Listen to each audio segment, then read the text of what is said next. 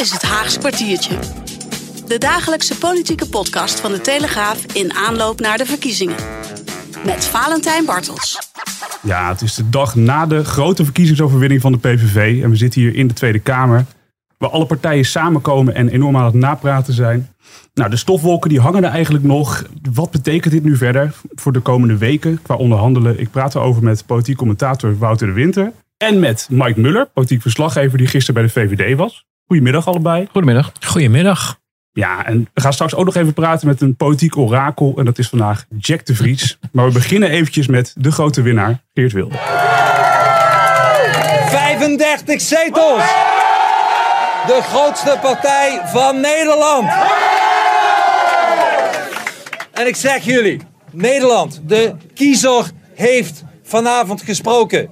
De kiezer heeft gezegd, we zijn het zat. We zijn het spuugzat en wij willen. En daar gaan wij voor zorgen dat die Nederlander weer op één komt te staan.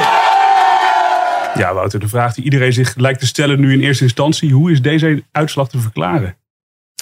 Als we dat nou allemaal van tevoren wisten, dan was het een stuk makkelijker geweest. Ik denk dat uh, iedereen, uh, Geert Wilders niet in de laatste plaats verrast was door de enorme aantrekkingskracht. Maar als je het een beetje historisch bekijkt, dan, dan is het ook weer wel te verklaren. Hè? Caroline van der Plas met BBB scoorde in, in het voorjaar nog maar met de statenverkiezingen 16 zetels. We dachten de eerste zelfs 17. Het werden de 16 in de Senaat. En dat is omgerekend 32, 33, 34 zetels. Dus dat er ineens hele bijzondere uithalen kunnen komen. En een bandwagon effect kan optreden op het moment dat mensen in de laatste fase van de campagne ineens grote aantrekkingskrachten vertonen. Ja, dat hadden we achteraf gezien misschien wel een beetje kunnen zien aankomen. Maar het is uh, heel lang uh, natuurlijk zo geweest dat mensen niet verwachten dat de stem op de PVV het verschil zou maken in Nederland. Omdat uh, veel partijen die beweging uitsloten. En niet in de laatste plaats de VVD, die de afgelopen jaren natuurlijk de grootste werd. En dus ook bepalend was over welk kabinet er zou komen. Ja, dat de VVD nu zelf die deur op een keer heeft gezet, heeft daaraan bijgedragen. Maar het is niet de enige reden, denk ik. Hij was in debatten, viel hij natuurlijk erg op. Ja, heeft dat nog een belangrijke rol gespeeld, denk je? Ja, de debatten deed hij heel goed. Zo'n SBS-debat was hij als een vis in het water. Dan mag het ook wel een beetje ruw. mag wel een beetje door elkaar geschreeuwd worden. Dat is precies wat hij wil. Hij wil, hij wil actie, dan is hij op zijn best. En dan kan hij zich ook als een vis in het water in zo'n debat gedragen. En dat deed hij ook. Hè, door een beetje te ontregelen. En een gemeen grapje naar, naar Timmermans. Even naar omzicht toelopen van uh, u wilt toch wel met mij dat was bijna entertainment. En er zijn veel mensen die in Nederland niet hun keuze bepalen op het doorspitten van een verkiezingsprogramma. Of het lezen van een interview. Maar toch kijken van, goh, uh, is dat iemand die ik wel het leuk vind doen? En dat verklaart denk ik ook uh, de populariteit onder jongeren. Het is uh, vaak ook het entertainment factor die een, een rol speelt. En je zag ook in allerlei jongere peilingen dat zo'n figuur als Wilders zich echt weet te onttrekken aan de grijze massa van zijn collega's. Ja, nu zitten we vandaag hier in de Tweede Kamer op de politieke redactie. En overal zie je in zaaltjes partijen bijeenkomen om te kijken wat is hier gebeurd. Hoe moeten we nu verder? Dat gebeurde net ook bijvoorbeeld bij Partij van de Arbeid GroenLinks. En we gaan even luisteren naar Frans Timmermans. Als één ding echt een succes is voor ons, deze verkiezing, dat is het bewijs dat de keuze om samen te werken om uit te gaan van Verenigd Links heel goed heeft uitgepakt. En mensen perspectief geeft, hoop biedt dat het ook anders kan. Je zou zeggen vanaf vandaag is de campagne afgelopen. Mensen, vanaf vandaag begint de campagne. Ja, nou ja, het is natuurlijk wel zo dat ze opgeteld, dat ze nu meer zetels dan ze hebben uh, opgeteld bij de vorige verkiezingen. Dus ik vind het ook niet een mislukking per se dat die is samengegaan. Alleen de aantrekkingskracht uh, vond ik toch uiteindelijk vrij beperkt. Zeker als je ziet dat in de laatste fase van die campagne een nek-aan-nek strijd werd. En ook de PVV zelfs in een peiling natuurlijk echt omhoog schoot in eerste instantie en dan kwam een tweede achterna ook, dan zou je verwachten dat er ter linkerzijde een soort rally round the flag zou ontstaan. Hè? Dat mensen dachten, oké, dan maar niet op de Dierenpartij of op Volt of op, eh, op D66, maar op de sterkste, de grootste kans hebben om Wilders uit het torentje te houden. Hoe kan het dat dat niet is gebeurd dan? Nou ja, daar zullen ook mensen die die peilingen doen, denk ik, wel enige verklaringen voor geven. Maar mijn educated guess is dat de likability en de aantrekkingskracht van de lijsttrekker van PvdA GroenLinks gewoon niet zo groot is. Dat zag je in allerlei onderzoeken ook steeds naar voren komen. Dat mensen het eerder Jezielgus nog gunden en Wilders zelfs, notabene toen al. Echt weken, maanden geleden al. En, en, en Pieter Omzicht. Maar dat Timmermans, omdat we al zoveel van hem weten, veel meer dan over veel andere politici, ook een bepaalde indruk heeft gewekt bij mensen, waardoor ze dachten, die willen we in ieder geval niet. En ook dat is dus ook een van de verklaringen van de grote winst van de PVV, denk ik. Dat, en dat heeft Maries de Hond ook ergens verklaard, dat mensen dachten, ja, als we op wilde stemmen, dan houden we in ieder geval Timmermans uit het torentje. Op het moment dat je op je stemt, weet je dat niet zeker. Want die is toch, zeker in de laatste fase ook, redelijk duwend geweest. Uh, en van, dan bedoel ik van zich afduwend van de Wilders bij de VVD. Ja, we hoorden net Timmermans natuurlijk. Hoe wordt er verder in Den Haag gereageerd op die enorme winst van, de, van Geert Wilders? Ja, het is natuurlijk ongeloof, omdat men niet zozeer in de omgangsvormen Wilders een verschrikkelijke man vindt. Want de man is een professional, het is een democraat. En die omgangsvormen die zijn hier eh, op het niveau van, tussen Wilders en andere fractievoorzitters een stuk normaler dan bijvoorbeeld bij Thierry Baudet van Vorm voor Democratie. Alleen het zijn de woorden en ook het verkiezingsprogramma die hij de afgelopen nou ja, 15 jaar heeft uitgesproken. Die nou ja, politiek haak staan op veel andere, over de wensen van veel andere partijen. En ik denk ook dat bij veel partijen, zeker ter linkerzijde, de indruk is dat mensen echt bang zijn geworden. Dat is denk ik overigens een angst die niet terecht is. Want um, Wilders zal nooit in zijn eentje regeren, maar moet dat in een coalitie doen. En er zijn dus altijd nog twee of drie partijen bij die hem uh, kunnen zeggen: Dit actie nemen wij niet voor je reken, onze rekening. Dus je ja. matigt je toon en je acties maar. Uh, alleen de schrik zit er wel in, omdat het niet voor mogelijk werd gehouden dat hij zo groot uh, is geworden. Maar goed, ja. even los van de schrik.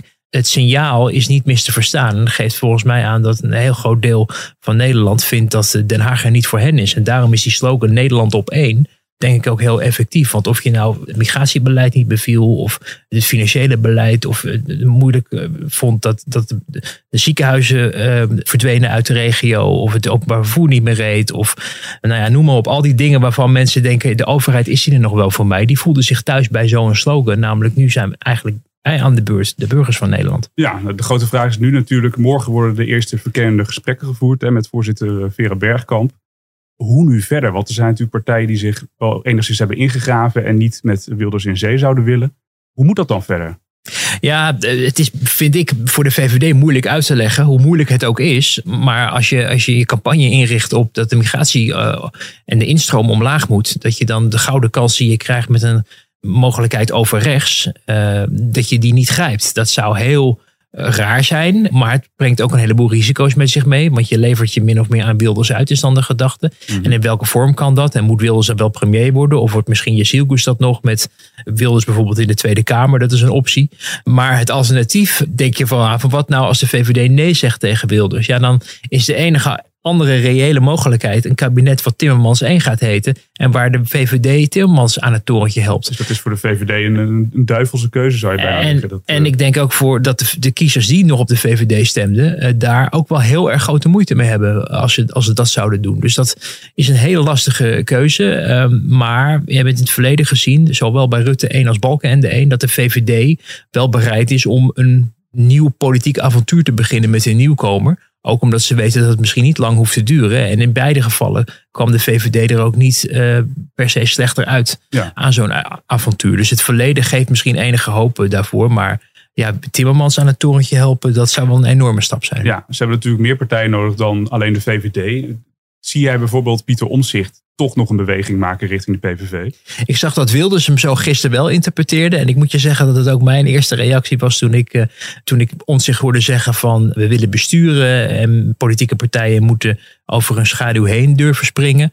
Als Omtzigt mee gaat doen, dan zal hij wel uh, echt eisen dat zijn belangrijke punten, bijvoorbeeld rond bestaanszekerheid, maar ook het het nieuwe bestuur wat Nederland wil, dat die gerealiseerd worden. Dus hij heeft ook echt wel wat te eisen. Maar ik denk niet dat Wilders daar moeilijk over gaat doen. Nee. Maar ook Omtzigt weet wel dat als er 37 zetels zijn gewonnen door de PVV en hij heeft er zelf 20, dat um, je dat signaal heel moeilijk kan negeren. Ja, als je het nu zou moeten inschatten, een kabinet over rechts, is dat dan wel kansrijk? Nou ja, er zal nog zal heel wat water door, uh, door de Maas moeten stromen, denk ik. Uh, ik dacht, hou het even bij Limburg, Geert Wilders. Want heel Limburg is ongeveer, ja, ja, heel Limburg is ongeveer uh, inmiddels volgens mij PVV-country geworden. Of misschien was het dat al.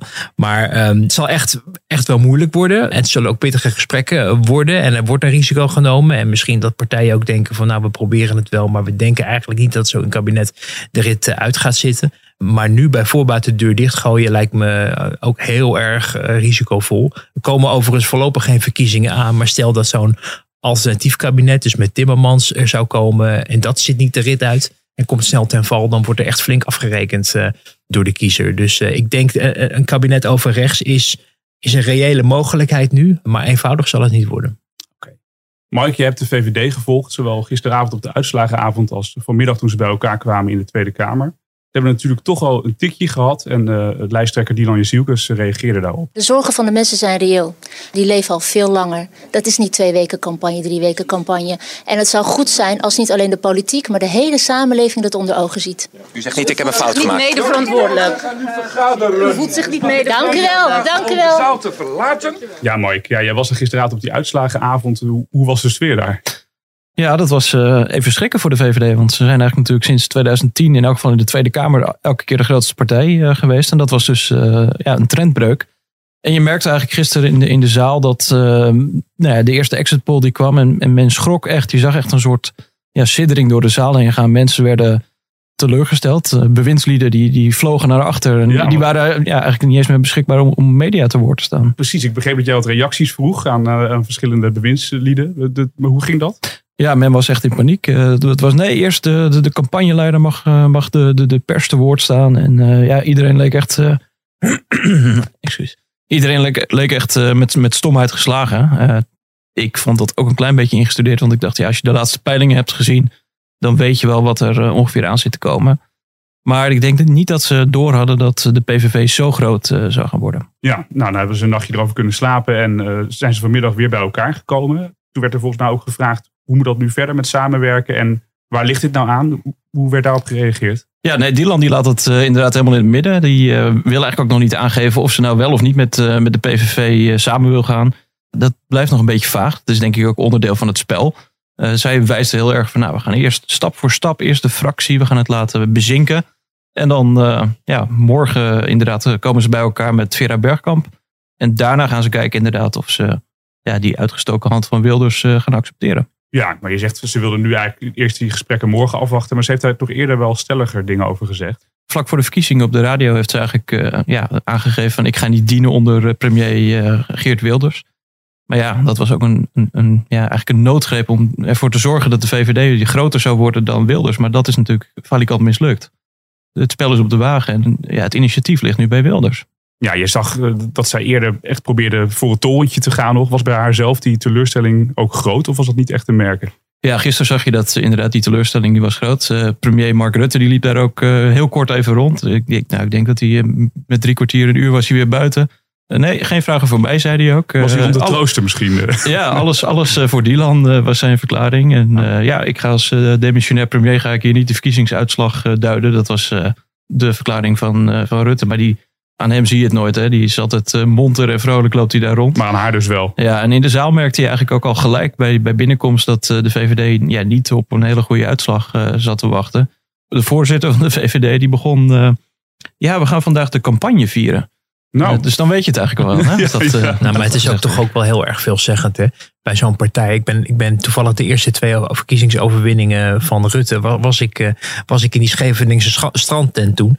Nou, toen was het natuurlijk een feestje te bouwen. En toen liepen alle, alle notabelen liepen gewoon in het wilde weg. En die kon je allemaal aanschieten. En hartstikke gezellig. Dat past ook een beetje bij de VVD. Ook congressen. Dat iedereen eigenlijk altijd vrij beschikbaar is. Dat er niet overal een woordvoerder uh, naast staat. En het feit dat nu alles zo strak wordt gehouden. Geeft aan dat het niet goed gaat met die club. En dat ze niet willen reageren ook nog eens Ja, keer. maar heel tekenend voor ook de staat van de, van de VVD. Dat ze het eigenlijk niet, niet zo goed meer weten wat hen aan het overkomen is. En uh, dat is nog niet voorbij, denk ik, met deze uitslag.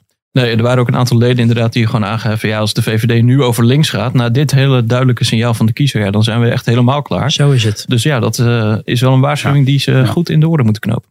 Nou, dat wordt nog spannend de komende tijd. En wij gaan dat uiteraard uh, volgen. Dank allebei. Ik ga bellen met het politieke orakel van vandaag. Dat is Jack de Vries. Het orakel.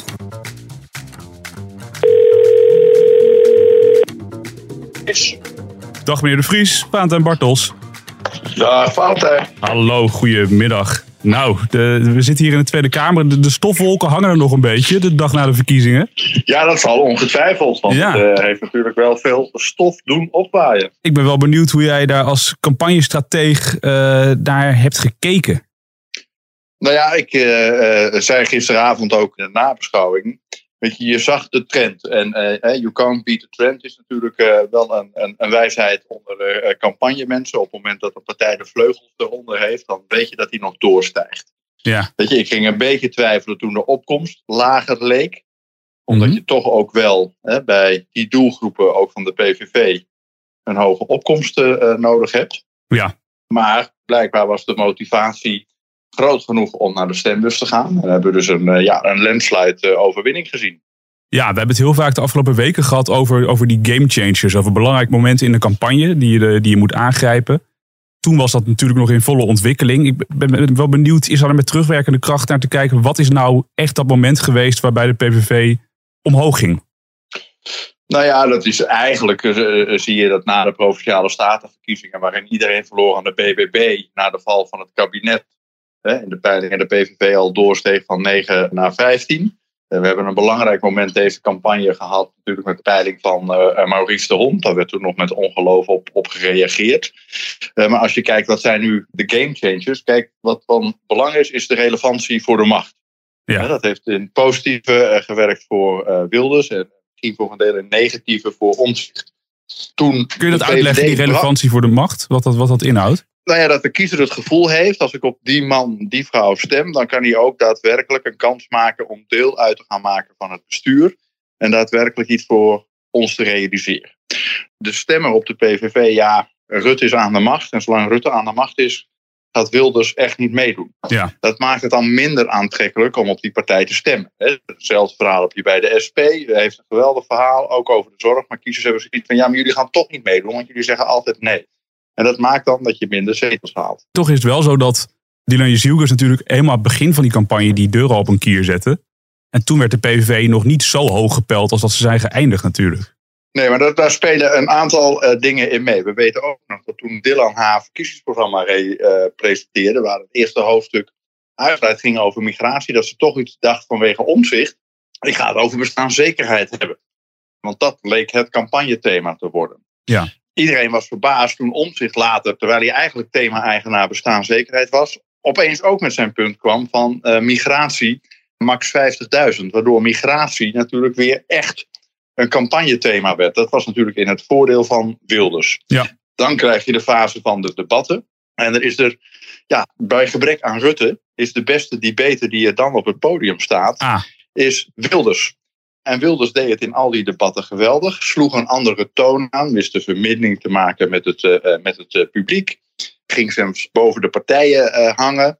We hoorden in podcasten eh, de naam Geert Milders. Dus dan wordt het steeds meer hè. En Maar die debatten hebben dus ook een belangrijke rol gespeeld daarin. Omdat hij daarin met kop en schouders erbovenuit stak. Als ik dat goed begrijp.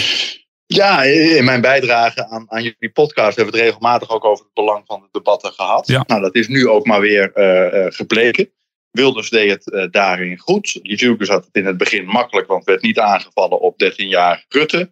Timmermans was helemaal niet duidelijk welke koers hij nou zou varen. Knuffelen met omzicht of toch links vanuit de flank tegen rechts. Dat heeft hij eigenlijk ook pas de laatste week gehad. Ik zie hem gisteravond een vurige eh, speech houden. En ik hoor van allemaal Partij van Arbeid GroenLinks mensen uit mijn omgeving. Wow, waarom hebben we dat niet in de campagne gezien? Hij doet het Ja. op het moment dat de stembus gesloten is. Jezielkus kwam dus de laatste week vanwege de aanvallen op de VVD iets meer onder druk te staan. Terwijl ja, Wilders kreeg de wind eronder. En vanwege het feit dat die deur open stond, omzicht migratie ook tot een thema had gemaakt, zag je nu wel dat mensen dachten: ja, maar het is dus nu niet uitgesloten dat als eh, Wilders veel stemmen krijgt, dat hij daadwerkelijk gaat meedoen. Ja, nou tot slot even, want we moeten het altijd in vrij beperkte tijd doen. De, de grote vraag is natuurlijk nu hoe verder eh, qua onderhandelen. Wat zie jij daarin gebeuren de komende tijd? Nou, ik vind dat je eh, de kiezer serieus moet nemen. Dit is een helder signaal. Weet je, ik hoor in, in sommige analyses ook, ja, dat zijn allemaal racisten die op Wilders hebben gestemd. Daar geloof ik niks van. Weet je, mensen zijn onzeker geworden over dingen die zeker waren in het land. Hè? Je huis, eh, je zorg, je pensioen, je veiligheid. En die zoeken een toevlucht. Hebben dat eerder gedaan met Thierry Baudet, later bij eh, Caroline van der Plas. Nu is het Wilders. van belang is dat Wilders natuurlijk ook die punten die in de weg staan voor een coalitie ook daadwerkelijk gaat inleveren. Zodat er, ja, wat hij ook zegt, weet je, zorg is nu belangrijk, bestaanszekerheid is uh, belangrijk en migratie is belangrijk. Dat dat ook echt problemen worden die worden opgelost.